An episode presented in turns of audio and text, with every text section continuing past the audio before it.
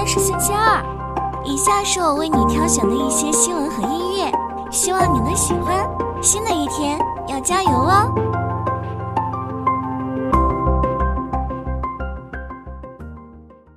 小吃连锁品牌夸父炸串宣布完成 B 轮融资，由愉悦资本、绝乐基金领投，融资总额接近五亿元人民币，成为近年小吃连锁融资最高品牌。夸父炸串创立于二零一八年，创始人袁泽路将炸串发展至全球市场。产品包括基础款、新质款、结构款和流行款，致力数字化转型，研发夸父运营系统，实现高效运营。夸父计划加密现有门店，扩张至三千家，并推出八十款新品。投资方认可其数字化运营和发展潜力，看好餐饮赛道未来发展。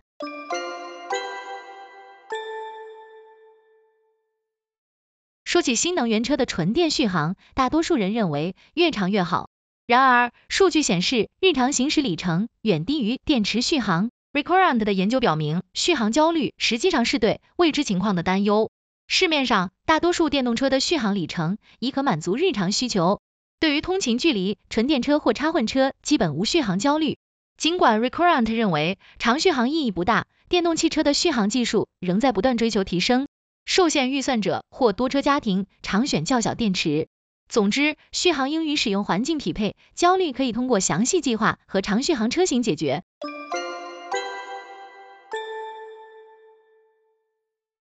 阿里巴巴集团董事长蔡崇信表示，组织架构调整和新管理层就位后，对中国顶尖电商企业的持续领先更有信心。蔡崇信认为，中国电商占社会零售总额比例约百分之三十。未来五年有望上升至百分之四十以上，是阿里电商业务长期驱动力。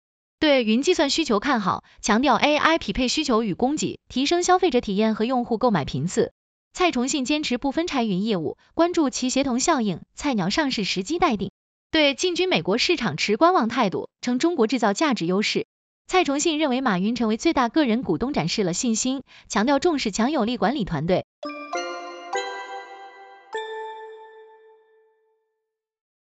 蔡崇信称，阿里回归顶级电商，预测中国电商渗透率将超百分之四十。比亚迪整合智驾智仓，设立海外产品研究院。小鹏汽车计划进军意大利市场，越南 VinFast 在因建厂，呼吁降低汽车进口关税。拓邦股份储能业务望二零二三年增长。库迪咖啡率全球门店达七千家，达成成本拐点。小米澎湃 S 欧洲覆盖三千万设备。跨境电商尚瑞科技启动 IPO 辅导。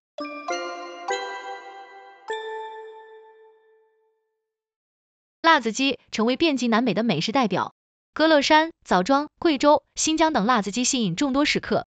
辣子鸡不再是一道普通菜品，而是流行的休闲小食，改变着消费场景和价格带。老韩边鸡、塔哈尔等品牌推出创新的辣子鸡产品，均备受追捧。辣子鸡市场潜力巨大，门店快速扩张，外带辣子鸡的发展趋势备受关注。新中式炸鸡、干炉等产品尝试蓬勃发展，市场竞争激烈。未来，菜品创新与场景升级将引领餐饮市场新方向。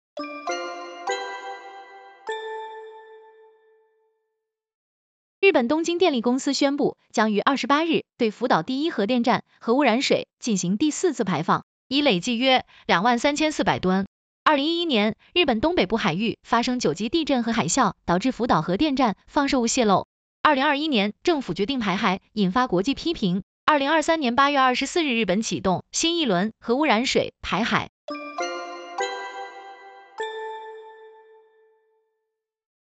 半托管模式在跨境电商领域备受关注，速卖通和 Temu 推出的半托管模式引发业界热议。Temu 着力招商，在海外库存卖家中备受青睐。全托管和半托管展现了分工重组的重要性，不同平台选择适合自身需求的模式，提升服务质量。